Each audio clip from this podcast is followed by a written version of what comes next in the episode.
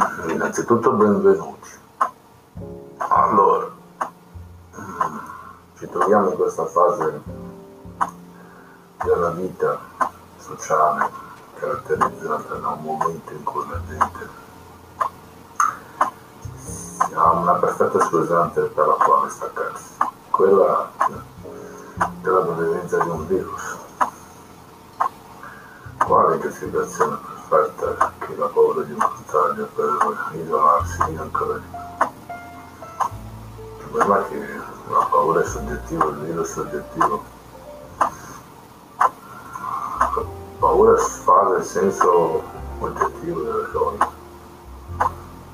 E ci schiavo di chi la vuole usare contro di te. il virus passerà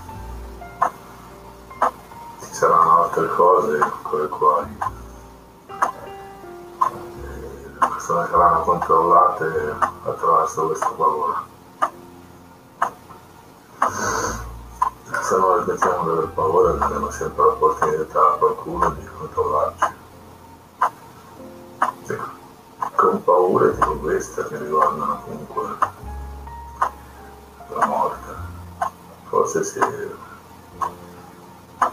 ci apriamo un attimino agli altri, togliamo questo mezzo di controllo a chi lo vuole strumentalizzare.